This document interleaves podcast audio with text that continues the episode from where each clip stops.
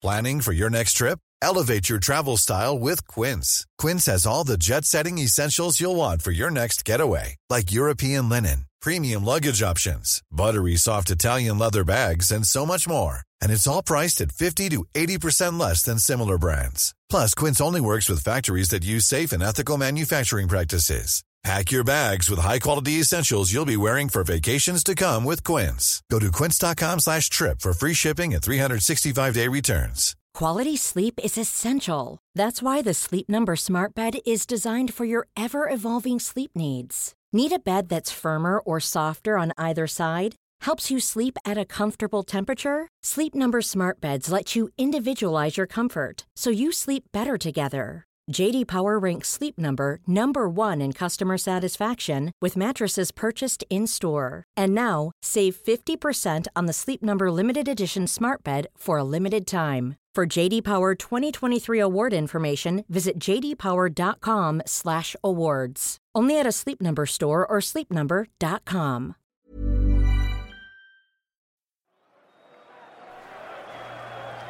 Daniel, you knew today was the chariot race, man. We're both. What? You wore green? I thought I was supposed to wear green. You were the one who was supposed to wear blue, right? I no no no you. Uh, wait wait what? I guess we should have called, huh? But but it's a, I guess. I guess I guess we're in Rome, so we don't have phones. Okay, but anyway, let's just let's well, just, the new Rome, but well, still no phones. Well, yeah, I mean, that would, well, well, okay, well, that settles it. One of us is gonna have to be shirts, and one of us is gonna have to be skins. You, you do realize that we're in uh, togas. Skins is going to be pretty skin. Uh, well, uh, look, we don't have time for that now. The chariot race is about to start. Oh, Oh, I don't know if the chariot race is going to start. I think that's Belisarius over there, and he looks mad. Ah. we probably ought to get out of here, Oh, honestly. God, man, the riots are are just are over. Okay, fine. Let's just get to the plug. Um, uh, we are the Let's Bonapartes. I'm Glenn. With me, as always, is Daniel. Hey, hey. And we love Robin Pierson's History of Byzantium for exploring a time period that is fascinating and infuriating and interesting and hilarious and serves as a bridge and is often overlooked, Daniel, right?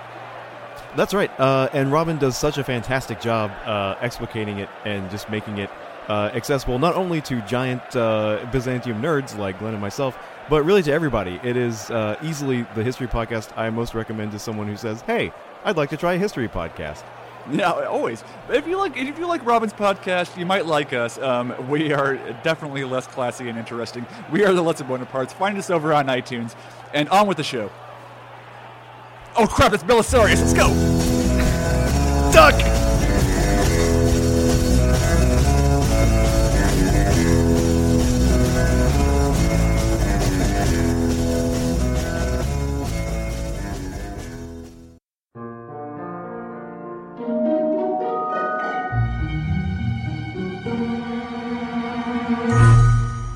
Hello, everyone, and welcome to the History of Byzantium. Episode 74 The Quest for Legitimacy. Recently in the UK, there was an election. It had a somewhat surprising result and a government that not many had expected to see. But everyone accepted the outcome because the vast majority of the public think that the way we choose our leaders is fair and confers legitimacy on the governing party. We're so used to democracy that it doesn't seem like such a big deal, but you only need to look at, say, the current status of the Arab Spring to see how ephemeral this concept can be. When we look at the Roman Empire, time and again, we see that legitimacy took years to build and seconds to destroy. You might think that Leo III was seen by everyone as the rightful ruler. He had saved the empire from the greatest threat it ever faced. He had ruled unopposed for two decades. He had won military victories, and he had left a healthy, competent, and fully grown son to replace him. And yet, still, it was not enough. Despite its longevity, the Heraclean dynasty had been constantly threatened by usurpers because ultimately the loss of Egypt, Palestine, and Syria branded them as illegitimate in the eyes of many. Once they were gone, the empire was bereft of any good reason to believe in any new ruler. Not Leontius, Apsimar, Vardan, Artemius, or Theodosius, none of them convinced their peers that they possessed the right to rule. And as each was in turn supplanted, so the tender shoots of legitimacy were ripped from the soil and replanted on ever more barren ground. Some men had now grown up in the empire of Leo III and accepted that his family were the rightful ruling dynasty. But many hadn't, and one such man was Artavasdos. We don't know when or where he was born, but his name suggests he was Armenian, and he rose, of course, to be Strategos of the Armeniakon theme. Perhaps he was slightly younger than Leo when the two men came together for a summit on the empire's failing health back in 716. Leo also had the slightly senior post, and so Artavasdos agreed, for the sake of unity, to support his colleague's bid for the throne. We know nothing about their personal relationship, but clearly Leo trusted his general. He put him in charge of the palace during the siege, and then made him strategos of the Opsikion after that. In both cases, he put the security of his throne and his family in the hands of Artavasdos. He also married him to his daughter. Perhaps there had been an agreement that should Leo die at some point along their journey, then the Armenian general would assume the title of Vasilevs, but we don't know. Artavasdos was not content playing second fiddle, but remained loyal to Leo while he was alive. Perhaps he hoped that when Leo was gone, he could at least rule for his son until Constantine came of age. But Leo kept living, and when he finally passed away in 741, Constantine was not only 22 years old, but had shared in the military glory of the victory at Acroinon. Surely it was now too late for the general. His time had passed. Legitimacy had been transferred to the young Caesar. Hadn't it? No. For Artavasdos knew that God hadn't chosen Leo to rule. He had. And now he would change God's mind and finally sit on the throne himself. Emperor Constantine V had already been crowned by his father at a young age, and so upon Leo's death he took the office and the acclamation of the crowd in his stride. The victory at Acroinon the previous summer was still fresh in everyone's mind, not least his. Could the Arabs be convinced to stop their damaging raids on Anatolia? Perhaps another long casualty list would do the trick. Leo had died in summer, and already news was trickling in that, like clockwork, Arab armies were crossing the mountains and attacking the countryside. The new emperor mounted his horse, gathered the city's garrison, and marched out to try and find them. He sent word to Artavasdos to come and meet him to create a plan of action. As the two sides approached each other near Dorylaeum, the general informed his men that instead of kneeling before the new sovereign, they were to bring him to his knees. When Constantine arrived, the rest of the Opsikion launched themselves at him. Shocked and unprepared, the emperor's smaller force was quickly broken. However, Constantine himself escaped. Riding with his bodyguard as hard as they could, they broke from the battle and disappeared into the countryside. Artavasdos dispatched riders to track him down, but he wasn't going to follow. He headed to Constantinople. Back in the capital, the emperor had put Theophanes Monotes in charge, Monotes meaning one ear. Artavasdos arrived, sending word to him that Constantine had died in battle. It's not clear if he implied that this battle was with the Arabs or if he'd killed him for being unfit to rule. Either way, Theophanes only needed one ear to hear the message loud and clear, and promptly switched sides. He arrested Leo's remaining steadfast supporters and opened the gates for the new emperor. Artavasdos crowned his son Nicephorus co-ruler, while his position was further secured by the fact that one of his other sons, Nicetas, had inherited his father's position as head of the Armeniakon theme. Breathless and anxious, Constantine finally made his way to Amorium. Leo's former home as strategos of the Anatolikon, the men in charge here were loyal to the former emperor and welcomed his son as one of their own. The emperor in exile quickly made contact with Sicinius, another man appointed by his father, who was in charge of the Thrakision theme.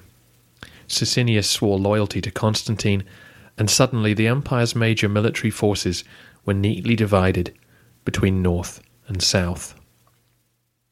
Artavasdos now controlled the Opsikion and the Armeniakon, along with the capital's ships, while Constantine was recognized by the Thrakision, the Anatolikon, and the Kivirioton fleet. Twenty years of peace were gone. The Byzantines were back to killing one another. We don't have specific details about the battles which followed. All we can conclude is that Constantine really was a good military commander. Having spent a fretful winter at Amorium, he marched west in spring 742 and linked up with Sicinius's forces. Artavasdos was not planning to hide in the palace. He had come in person to crush his brother in law. The two sides met near Sardis, and Constantine emerged victorious. Artavasdos and the Opsikian troops retreated north, and as Constantine followed, many began to defect to his banner. However, Artavasdos's son Nicetas was on the march with the Armeniakon. Constantine advanced and again made pitched battle, this time in Bithynia. Again, the young emperor won the day, though we're told that it was a bloody event, with heavy losses on both sides. The remaining detachments of the Armeniakon retreated, and Constantine closed in on his capital. With the Kivirioton following him, Constantine set up a blockade. The capital's fleet attempted to break out but were defeated comfortably near Abydos. So far from the capital, there was no chance of deploying liquid fire. By September, the emperor in exile crossed the Bosphorus with Sicinius, and the two armies set up camp outside the Theodosian land walls. I imagine someone pointed out the irony of Leo's son being forced to take up Maslama's old position at the Hebdomon. But Constantine had two important advantages over the Muslim general. One was that no one inside the city had prepared for this siege. As winter set in, Constantine's men were shivering in their tents, but inside the capital, panic was spreading. Because the food supplies were running low. The other was that Constantine was recognized as the emperor by the farmers of Thrace. So instead of hiding when men came asking for food, the local inhabitants handed it over. I've often wondered in these situations how does a general keep paying his men, or indeed pay for food when they're camped outside the walls of a city and the imperial treasury is safe inside the palace? Thankfully, we get an interesting detail during this siege. Apparently, Constantine's men began minting leather coins and using them to pay the merchants bringing food to them. The deal was that once the emperor was back on the throne, these leather nomisma could be redeemed for the real thing. It's a clever idea, but one that probably only worked because Constantine was recognized by all concerned as the rightful ruler, or, more practically, that he had a good chance of winning. Inside the city, conditions continued to deteriorate. A bushel of barley was being sold for 10 gold coins, a bushel of pulse for 19. Artavasdos was forced to allow the common people to start leaving. He just couldn't feed them. He had to be careful, though. He didn't want all the skilled workers to depart, nor did he want senators or officials taking vital information to the enemy. However, as winter stretched on, important men began to dress up as women or put on the robes of a monk to try and fool the guards and escape. Once outside, they all sought out Constantine and pledged their loyalty to him. Artavasdos hung on, though, throughout the summer of 743, harvesting what crops he could and bringing in some supplies by sea. He again attempted to break the naval blockade and again failed. An attempt to sally out from the land walls was easily repulsed by Constantine's men. Amongst the dead that day was Theophanes Monotes. Nicetas led the Armeniakon back to Bithynia to try and help his father, but Constantine crossed back to Asia, defeated him again near Nicomedia, and took him prisoner. As the siege entered its second winter, Constantine decided to force the issue. He began looking for the right moment to storm the walls, and on November 2nd, the time was right. A surprise assault was ordered, the guards were taken by surprise, and the city quickly fell. Word reached Artavasdos, who fled across the Bosphorus. He was captured near Nicaea and brought back to the city in chains. Constantine had carried all before him. He celebrated his restoration in style and had Artavasdos and his sons paraded through the hippodrome. Then it was time for their punishment. The civil war had been a shock for young Constantine, only now twenty five years old. Some of the people who'd betrayed him he'd known since he was an infant. If he couldn't trust his father's closest ally, then who could he trust? The emperor didn't go on a wide bloody purge, but he did execute and exile where necessary, and he did have Artavasdos and his sons blinded. Others suffered similar fates, including, surprisingly, Sicinius, the Thracian commander who had been with him throughout the siege. Was the emperor seeing enemies where there were none, or was Sicinius a genuine threat to his reign? The civil war had lasted two and a half years, far longer than any since the time of Heraclius and Phocas. If God favoured Constantine, then there was evidence to be found in the absence of serious Arab raids during a time when the Caliphate might have profited greatly from Byzantine disunity. Both sides had sent embassies to the Caliph asking for his assistance or understanding during the war, but the Caliph was occupied elsewhere. Fortunately for the Byzantines, the Arab Empire was involved in its own internal struggles at exactly the same time. The sitting caliph died in 743, and his successor was so unpopular that he was murdered a year later. It was just the break in the fighting which the emperor needed to put his house in order. Over the next few years, he began to make major changes to the empire's military. The Opsikion theme had to go. They had been involved in the downfall of Constans II, Vardan the Armenian, and Artemius the Secretary, even before they had turned on Constantine. He couldn't allow this independent command to continue to sit so close to the capital. So he broke it up and created a new force independent from any larger theme army. This was the Tagmata, or the regiments. Again, my English speaking brain wants to say Tagmata, but I will try to be more accurate to the Greek though a G sound may slip in now and again. The Opsikion had been formed from the old praesental armies, the soldiers in the emperor's presence. They had been designed to be the central field army of the empire, the force who would always be safe from surprise assaults because of their central location, who could then be deployed either east or west depending on where they were needed the Opsikion had become a dangerous successor because the empire was now avoiding pitched battles wherever they could. So the Opsikion stayed largely at home and could meddle in the politics of the capital. Constantine still wanted an army guarding his home, but he also wanted one which might go out campaigning, like the praesentals of old. He didn't want them to have a commander, though, who might try to make himself emperor. So, the new Tagmata were organized in such a way to meet all of these needs. The new regiment was to be split into six divisions three cavalry and three infantry.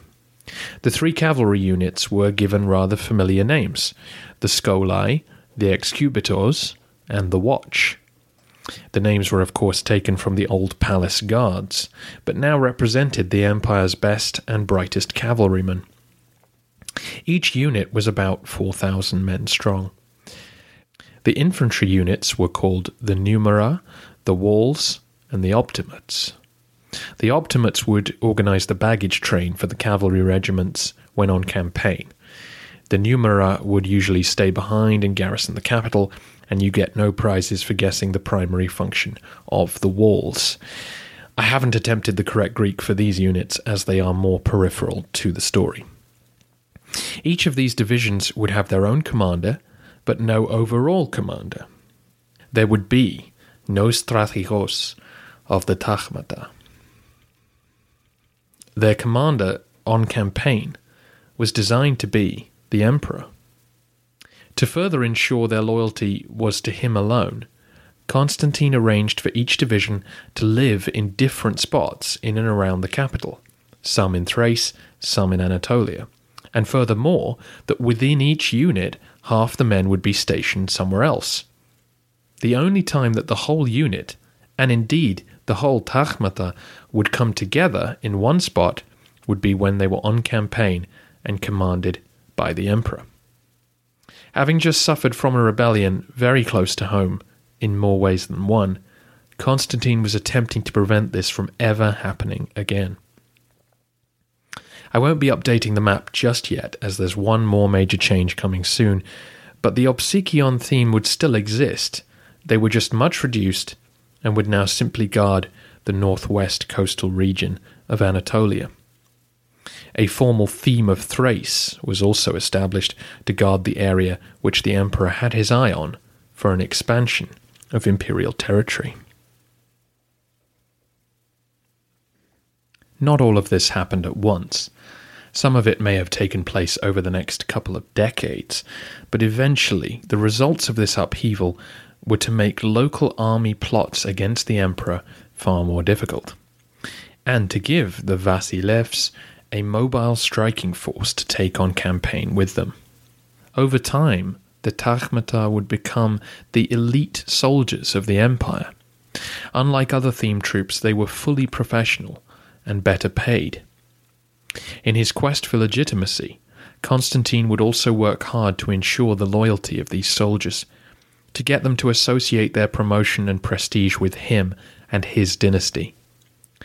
The civil war in the Caliphate would give him this opportunity. In 746, news of another rebellion across the border convinced Constantine to go on the offensive.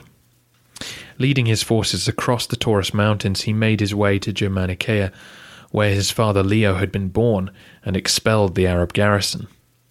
He did the same to two neighboring towns. He then gathered up the Christian inhabitants and marched them home with him.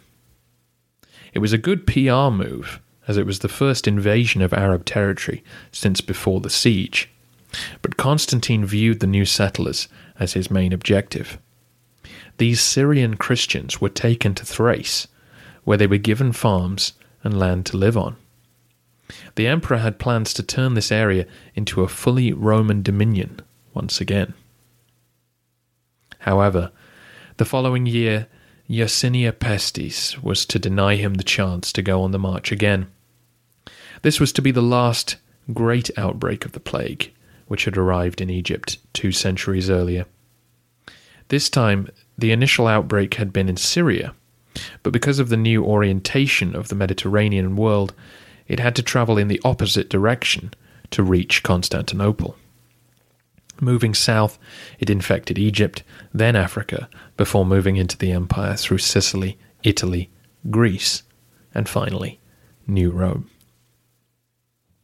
Our historian Theophanes was born about 10 years after this, and so he probably heard first hand accounts of the devastation.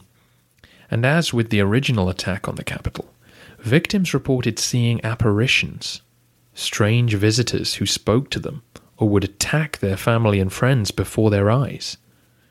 Again, the swelling appeared in armpits and groins. Again, nothing could be done to save them the bodies began piling up, and the summer heat made life in the capital especially grim. Whole houses were just boarded up. The imperial authorities were at a loss with how to deal with the sheer number of corpses. Wagons were piled high with them, and poor pack animals were forced to carry increasing loads out of the city. Once all the graveyards were full, bodies were dumped into empty cisterns, and gardens were dug up to make room for them. The emperor had decided to leave the capital to try and avoid infection. He set up his court at Nicomedia, but kept up a regular correspondence with the officials who'd stayed behind. Almost twelve months later, once the worst of the ravages were over, the emperor was faced with an empty city. Thousands of people were gone. Officials, skilled and unskilled workers, all vital to the functioning of the capital, were dead. Wasting no time, Constantine ordered the imperial fleet to head out to Greece and the islands of the Aegean to find new settlers. I'm sure that some of those who migrated to the capital were not thrilled at their relocation, but the majority seemed to have been happy and were grateful to the emperor. For some of them, life in the capital represented an increase in wealth, status, and prospects that they could never have dreamed of though it's worth noting that the migration of native Romans from Greece allowed more Slavic tribes to settle there. This repopulation was a massive administrative project. Our historians record almost no details about how it was carried out. But the capital didn't shut up shop, and the empire's government continued smoothly over the next few years, which all suggests that the emperor's swift and decisive response really was an impressive achievement. I know that Justinian and others suffered massive losses and recovered quickly in the past, but Constantine had far fewer resources at his disposal than most of them did. The population of the capital, for example, was far, far smaller than in Justinian's day. So while the catastrophic death toll that Procopius described was a huge shock, in a way, it merely downsized the city of 540 from a giant to a very large metropolis. Constantine's City was reduced to the point where it couldn't have functioned without a quick influx of new settlers. One of the clues to this is that Theophanes describes the vineyards and orchards that had to be dug up as being inside the old walls, meaning the original city walls built by Constantine. Those who've looked at the map of Constantinople at the website will know that there's a great expanse of city beyond those leading out to the Theodosian walls. If that was the only space that had to be dug up, the population had clearly shrunk massively since the 6th century.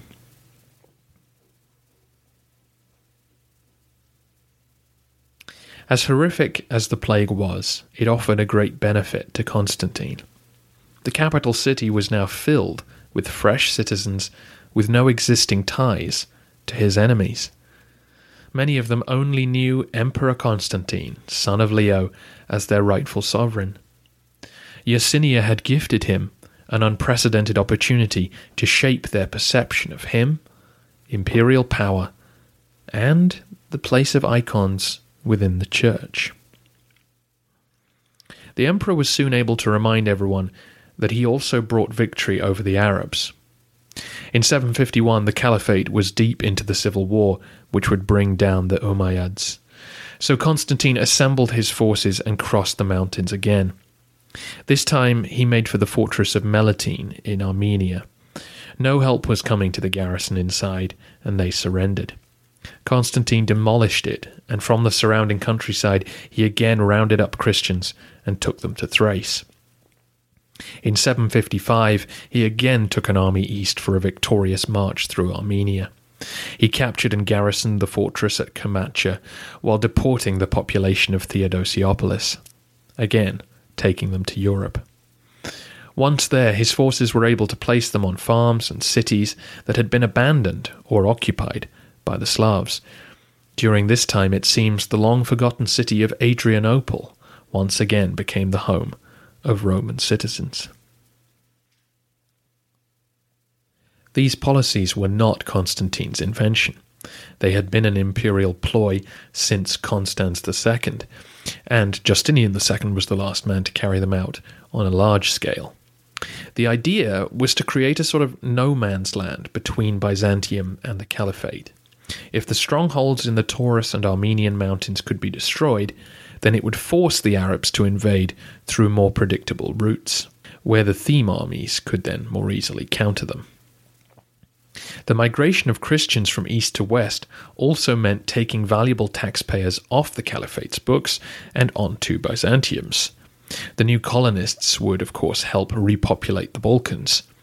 The long, long term goal was obviously to make the Balkans a peaceful and prosperous place again and rebuild Roman strength.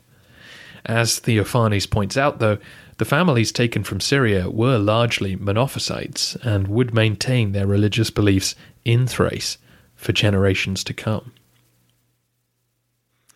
Despite this impressive record during his first decade in power and the genuine signs that he was shoring up the legitimacy of his dynasty, those paying close attention might have spotted a problem. Constantine would be remembered as the ultimate iconoclast emperor. His name would literally be associated with excrement by his enemies, Theophanes and Nicephorus would attempt to cement into history a picture of his illegitimacy. In the next episode, we'll get into the issues which undermined Constantine's right to rule in the eyes of some, as well as his continuing success on the battlefield, this time against the Bulgars. In the meantime, if you want an informal, enthusiastic, and fun history discussion, then check out The Lesser Bonapartes. They really are covering a wide number of topics from Napoleon to Alexander, Procopius to the War of the Roses. Check out their lively discussion on iTunes, Facebook, or at thelesserbonapartes.libsyn.com. They are charming hosts, I can tell you. Uh, you can also read an interview with me at Robert Horvat's blog about the Byzantine Empire. You can see pictures of my bookshelf and my recording equipment, as well as find out my current list of top five emperors. I'm sure that will scandalize some of you because Justinian isn't on it and Heraclius is not number one. You can find a link at the website or on Facebook, or visit thehistoryofthebyzantine